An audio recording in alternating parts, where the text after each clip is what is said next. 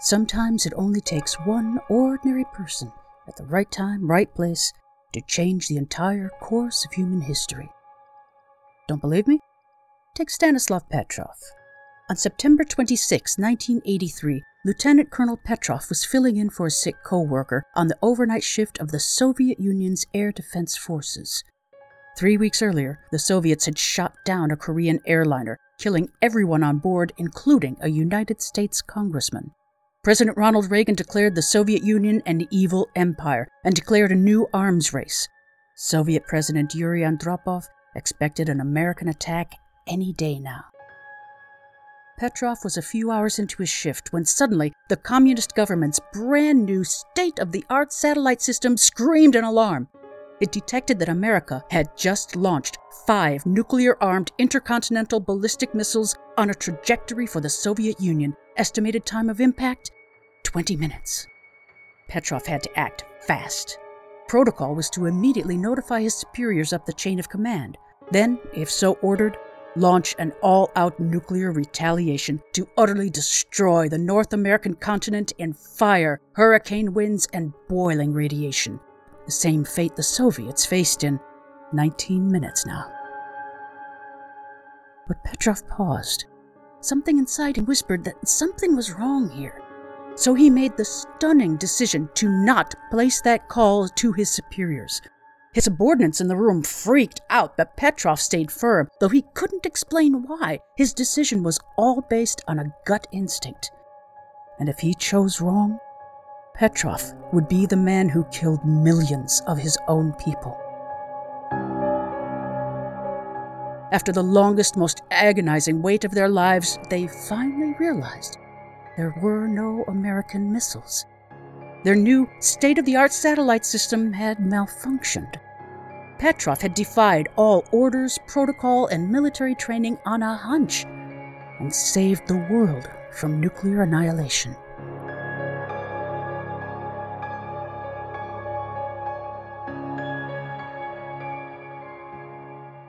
Still don't believe me that one person can change the course of history? Then take 19 year old Gavrilo Princip. An ordinary university student, Gavrilo was hanging around the corner of Appel Quay and Franz Josef Strasse in Sarajevo, Bosnia, on June 28, 1914. A flashy, expensive car, a Gräf & Stift double phaeton convertible, pulled to a stop not six feet from him. The convertible top was down, so Gavrilo could see, sitting in the back, none other than the Archduke Franz Ferdinand and his lovely wife Sophie, visiting from Austria. Earlier that same day, the royal couple had survived an assassination attempt when a Serbian terrorist threw a bomb at them in that same car. But the bomb hit the folded convertible top and rolled off, wounding an officer and some bystanders. And now, in a symbolic FU to the terrorists, the Archduke and Sophie had impulsively decided to visit the wounded in the hospital but their driver got lost in this unfamiliar city, so he stopped at this corner where Gavrilo was just hanging out to check the map. Did I happen to mention that Gavrilo Princip was in the same terrorist organization as that morning's assassin? So Gavrilo pulled his gun and shot the Archduke and his wife, killing them both. This provoked Austria Hungary to declare war on Serbia, who then called up their respective allied nations with just two twitches of his finger. This lone, angry 19 year old student caused the deaths of 18 million in the global cataclysm that came to be called World War I. See, told you. One ordinary person can change history for good or bad. And those are only two examples that we know of. How many heroes, or villains, are there throughout history who we don't know about? I would like to present a case of one such unknown hero who changed the course of world history and who still haunts his ancestral home.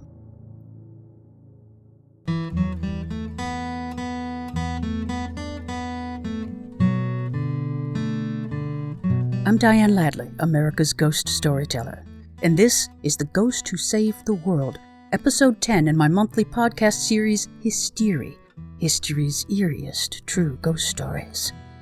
If you like what you hear, click the subscribe button to get future episodes automatically downloaded for free from your favorite podcast app. And be sure to tell your friends about this spooky new podcast, Hysteria. It's history of fallen, forgotten heroes. There's a grand mansion on the hill above downtown Naperville, Illinois. It kind of looks like Tara from Gone with the Wind, all white with tall pillars, sprawling half a city block deep and backing up to the town's central park.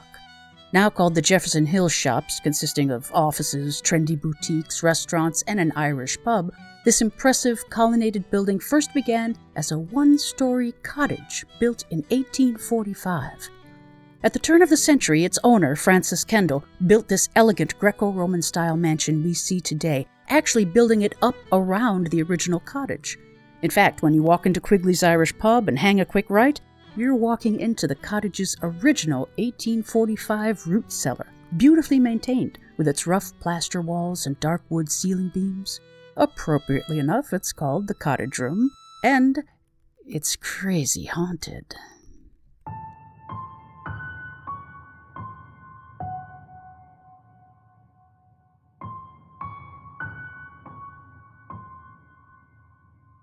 Late at night, long after customers have gone home and the doors are locked, employees of Quigley's Irish Pub will report hearing peculiar sounds emanating from the cottage room. Men's voices, talking, laughing, though oddly distant and muffled. They'll smell heavy cigar smoke, and strangest of all, they'll hear the distinct sound of billiard balls clicking together like somebody's playing a game of pool. The pub doesn't have a pool table, there isn't one in the whole building. And there's a strict no smoking policy. Baffled, the employees will peek into the cottage room, but the sounds will stop. Even the cigar smoke is simply gone without lingering. And they'll find a chair pulled down from off the table where they had put it up for the cleaning staff, as if someone were sitting there. But no one had touched it. You won't be surprised to learn that old Francis Kendall had converted that root cellar into a billiard room where his family and their friends often gathered for a night of relaxation.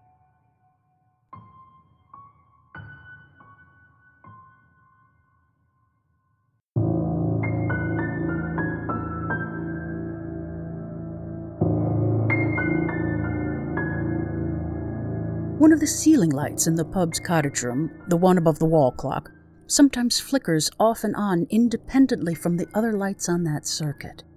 The occurrence can last anywhere from a minute up to several hours. I've personally witnessed it myself.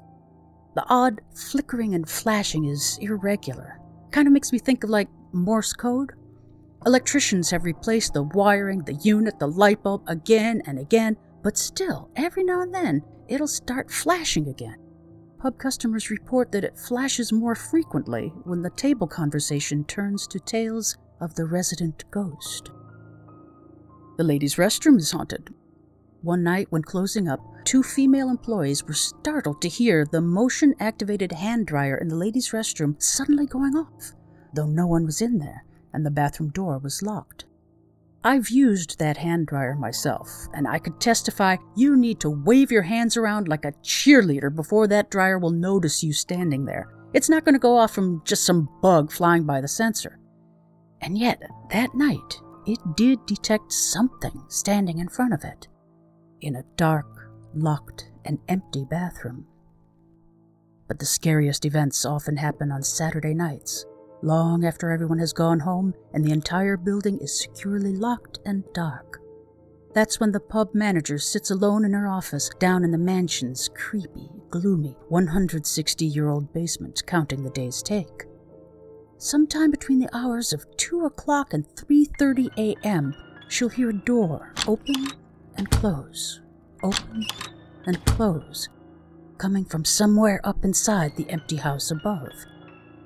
She'll pick up a baseball bat and cautiously climb upstairs, searching for the intruder. She'll check all the doors of the shops and offices and find them locked, but she'll still clearly hear a door open and close. Sometimes even right down the hallway from where she's standing, yet never see anything or get any closer to the source. It's as if it's coming from nowhere on this plane of existence. It's believed that the ghost haunting Quigley's Irish pub and the mansion is Francis Kendall's son, Oliver Julian Kendall. But everybody called him Judd. I'll post a photo of him in his uniform on the History.com website and Facebook page. I think you'll agree he was a very handsome man. Ooh. Yet I see a deep sadness in his eyes, as if he knew even then what his fate would be, awaiting him across the sea in a faraway land. Born December 30th, 1888, Judd was an engineer working for the Burlington Northern Railroad when Gavrilo Princip assassinated the Archduke and his wife, setting off the powder keg that was the Baltic region in the summer of 1914. By the end of that year, the British Empire, France, and Tsarist Russia faced off against Austria Hungary, Bulgaria, and the Kaiser's German Empire. In the two years that followed, Americans paid little attention, even as more nations on every continent around the world Japan, the Ottoman Empire started joining in on the fight. America was safe from conquest thanks to vast oceans on both sides. The U.S. was determined to stay out of the fight, especially when death tolls reached an incomprehensible scale. Songs like I Didn't Raise My Boy to Be a Soldier was popular in every home and music hall from coast to coast.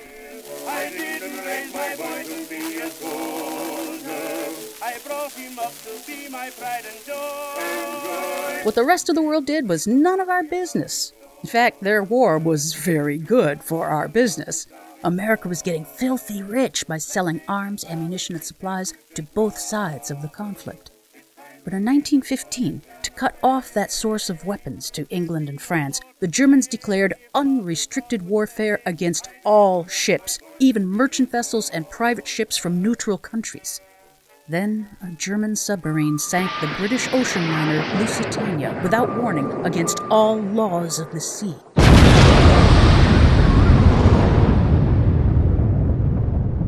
Of the nearly 1,200 passengers drowned, 128 were Americans. Remember the Lusitania became a rallying cry for enraged Americans, one that grew louder with each new ship that the German submarines torpedoed and sank to the bottom. The anti war song, I Didn't Raise My Boy to Be a Soldier, battled with new pro war songs such as It's Time for Every Boy to Be a Soldier in every parlor in every American home. Judd Kendall knew that America would soon have to take sides. It's time for every boy to be a soldier, to put his strength and courage to the test. It's time to place a musket on his shoulder and wrap the stars and stripes around his breast. The last straw was a telegram intercepted between Germany and Mexico. In it, the German Kaiser Wilhelm II offered to help Mexico reclaim their lost territories of Arizona, Texas, and New Mexico. In exchange, they wanted Mexico to attack America, distracting the U.S. from entering the overseas conflict combined with Germany's ruthless, unrestricted submarine warfare against even hospital and passenger ships from neutral nations, this Zimmerman telegram rose the pro war voices to a fever pitch.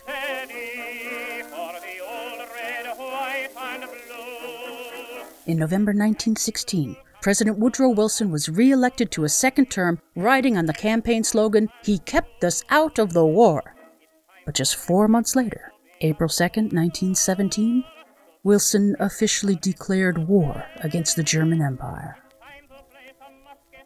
Judd Kendall was among the first to sign on. He was a first lieutenant of the 1st Engineers in the 1st Division, and he was on the first boat across the Atlantic as part of the American Expeditionary Force under the command of Major General John Blackjack Pershing. Expeditionary being the key word.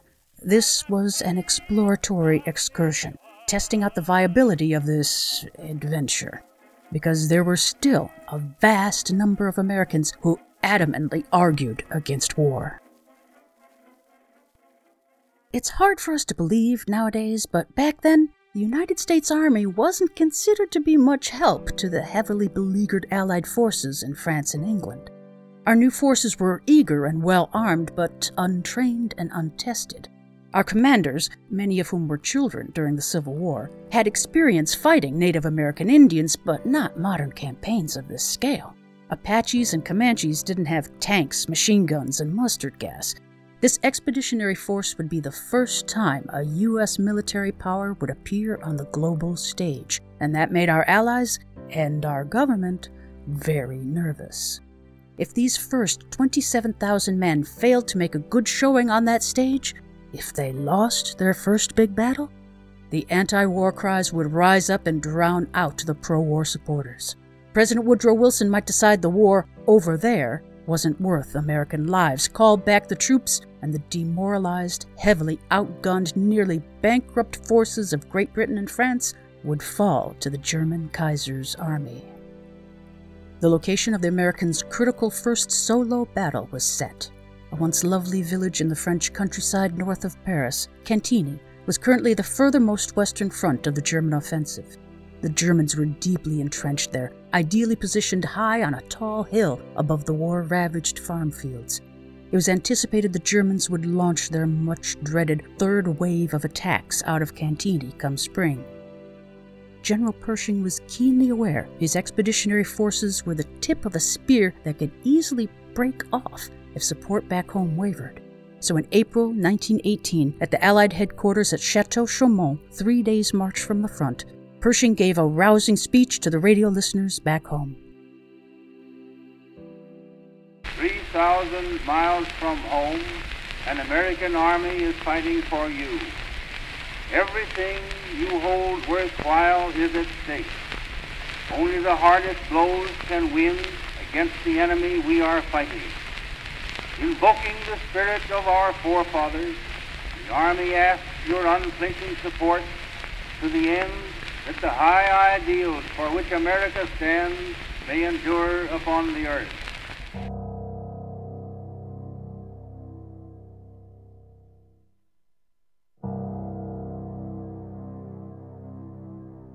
In the early pre dawn hours of May 25, 1918, Judd Kendall was leading his unit in a field outside of Cantigny, digging and outfitting trenches for the Americans' first big battle in three days' time, though the actual date was a strictly guarded secret. In Judd's pocket was a map detailing the secrets of their defensive fortifications, locations of trenches, bridges, ammunition and supply depots, troop movements, and more. Secrets entrusted to him as an officer of the engineers. Priceless information in enemy hands. Suddenly, a German sniper's bullet shot out from the darkness. Judd's men scattered and dived into the trenches. For the next 30 minutes, the sniper pinned them in place. Finally, Judd put his second in command in charge, then slipped out of the trench and crawled his way, inch by agonizing inch, on his belly through the slick mud and barbed wire of no man's land, soon vanishing from sight.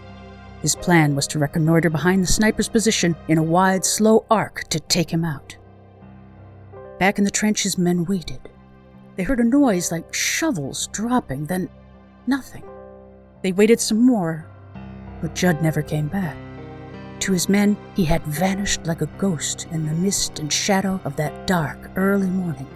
Was he dead? Captured? No one knew. Judd Kendall was lost.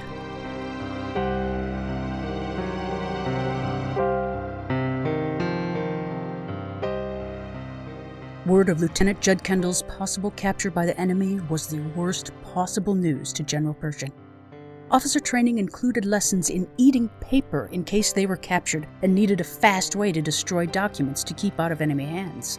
If the Germans had retrieved that map from Judd's body, or if Judd were quick enough to have eaten that map but subsequently spilled what he knew under torture, it would cost the Americans the element of surprise, that most essential ingredient to battlefield success. Worse, the Germans could set a trap to wipe out the young American army even as they formed up for the attack, humiliate those upstart Americans into slinking back home with their tails between their legs, never to question the might of the German army again. Such an epic defeat would scare off other nations from joining the war. It would utterly demoralize the French, who would be bankrupt and crushed by the end of the spring. The British Empire would fall soon after. Germany would own Europe. But only if they got that critical information from Judd one way or another.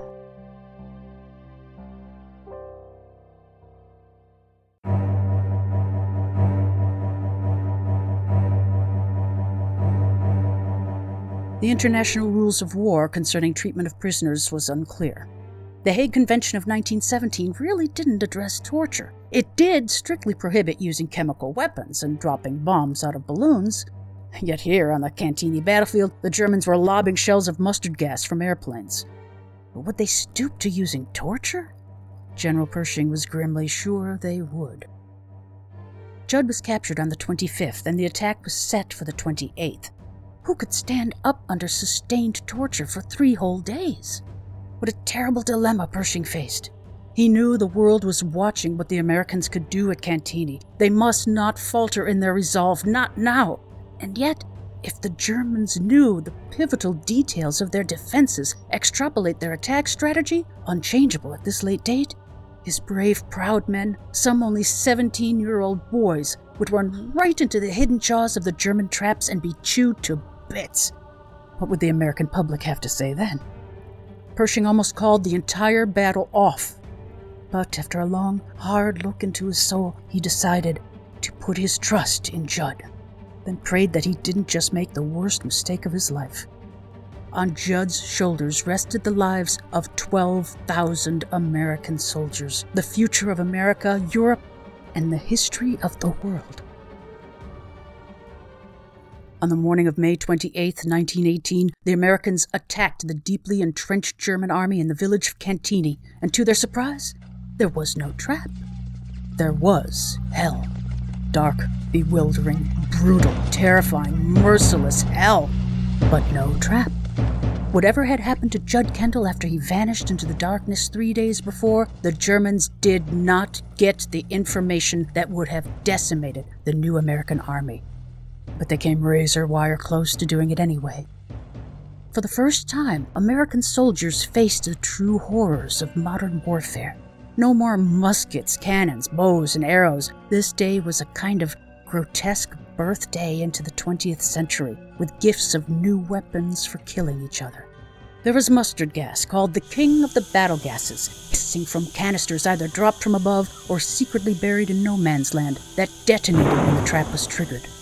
It blinds eyes and sears lungs, induces vomiting up pools of blood, and causes the skin to boil with melting blisters, primarily in the armpits and genitals. When these popped, unsanitary battlefield conditions inevitably infected each blistered area with rot and gangrene.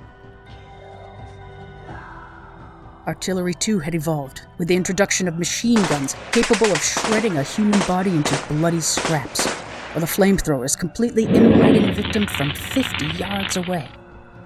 Yet even worse were the high explosive concussive mortar bombs that achieved three primary results.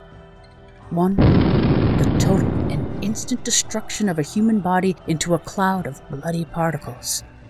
Two, pounding the defensive earthen trenches into smears on the ground, burying men alive under six feet of dirt. And the third, creepiest result of high impact concussive detonations? It leaves the corpse on the outside seemingly untouched, whole without hardly any wound, but on the inside Every bone and internal organ is pulverized into a jellied, soft pulp. Lifting the body is like carrying a sack filled with beads and blood.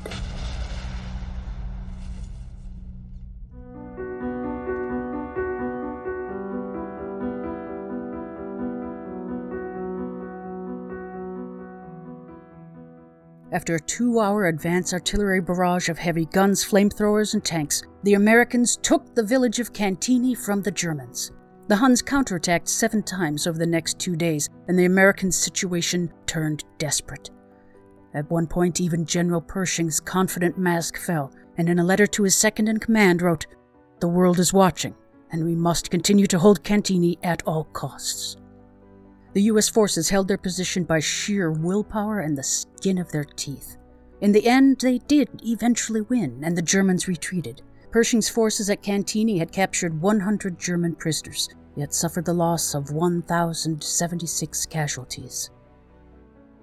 When the victory was announced, the French High Command was reported to have danced on the tables with ecstatic relief that the Americans were indeed the valiant, successful saviors that they had prayed for. America went wild with joy at the victory. Enlistment offices across the nation couldn't keep up with the number of excited new applicants. America was now fully committed to the cause, all because we had won at Cantigny. All because of Judd Kendall. Cantigny was the turning point in the World War. Just six months later, on November 11, 1918, Germany, now decimated and demoralized by the ferocity of the fresh American forces, signed an armistice ending hostilities. 18 million people had died in the four years of the war, military and civilians alike, in a clash that impacted every continent but Antarctica. America lost a little under 117,000 men in the conflict called the War to End All Wars. Except, turns out, it was just a warm up for an even deadlier world war 21 years later.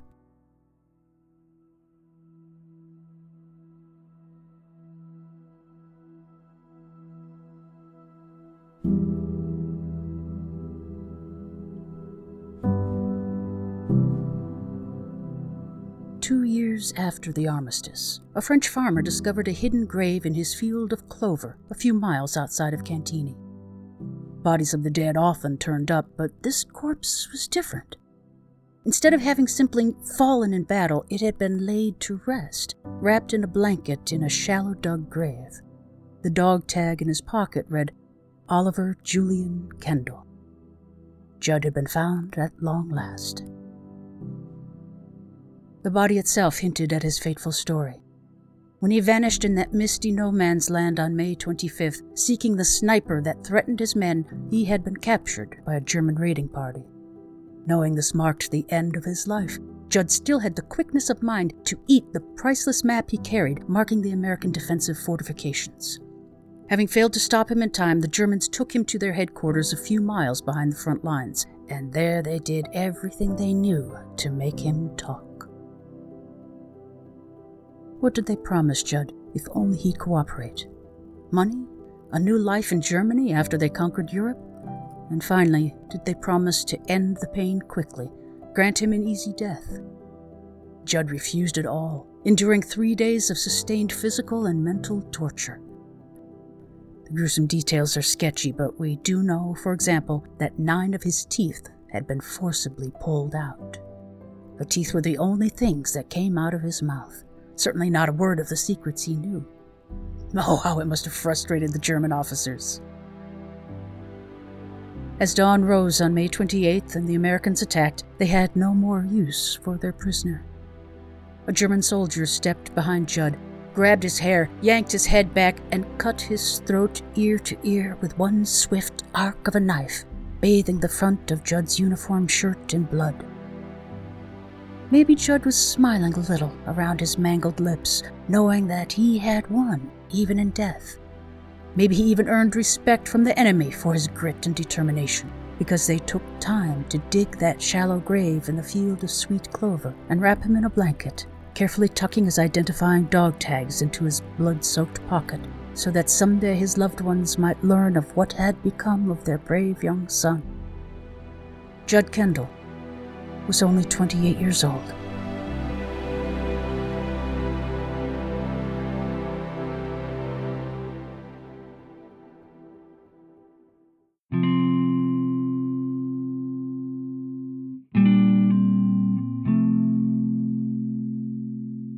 Judd's mother, Lily Mae Kendall, who had also lost her husband the same year as her son, had been forced to wait a long time for news of her missing son's fate.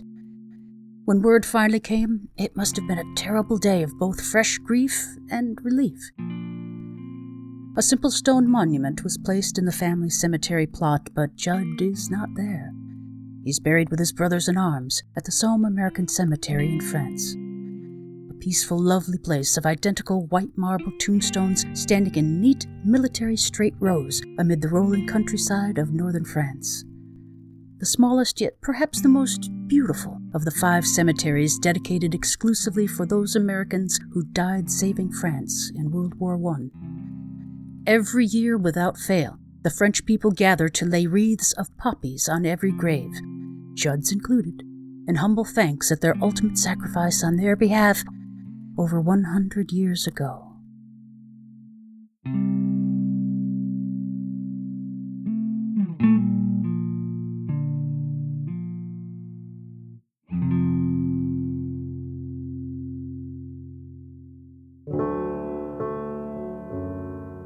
In August of 1919, after Judd's body had been recovered, Captain Shipley Thomas of the 1st Division, Judd's unit, wrote a condolence letter to Linnie Mae Kendall.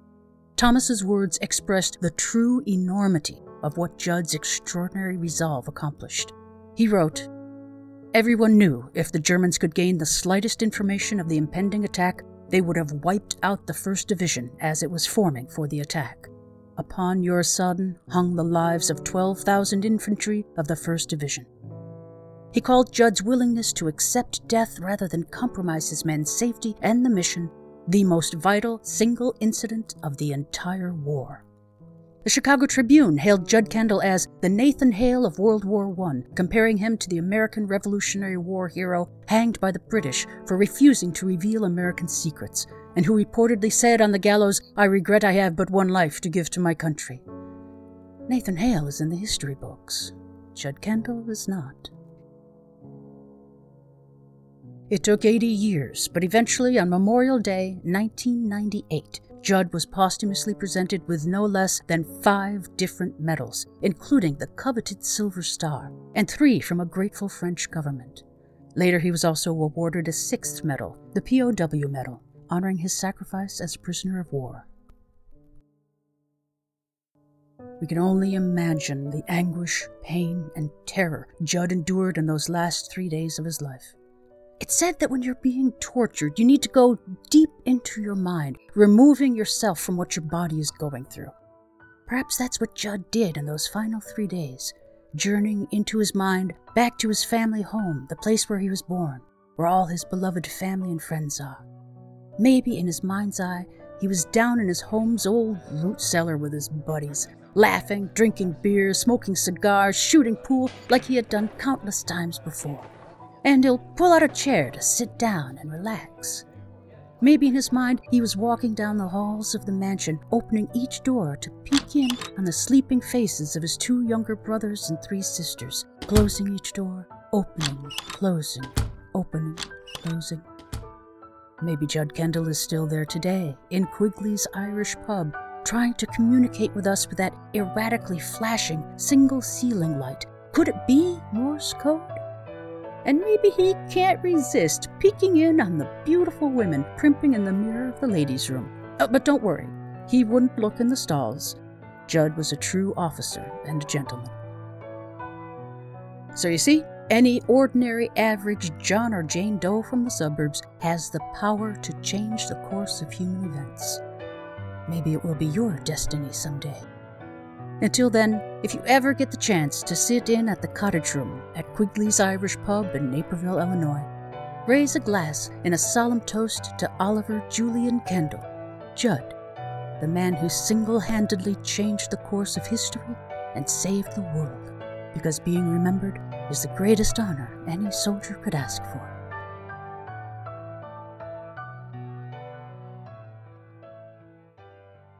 Hysteria is written, researched, and produced by me, Diane Ladley, America's Ghost Storyteller. To see a photo of Judd Kendall in his uniform, visit my website at histerie.com. That's H I S T E.com. Don't forget the dash. There you'll find music and sound effects credits, references, suggested reading, and past episodes. And if you're able, please click the Send Diane a Tip link to help support future episodes.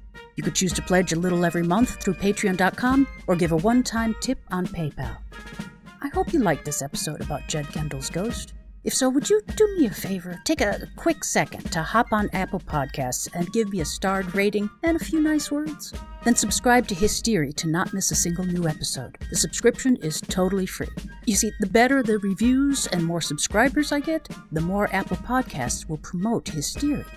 I would be so grateful for any and all help you could give. And thank you, as always, for listening to Hysteria. It's history of fallen, forgotten heroes.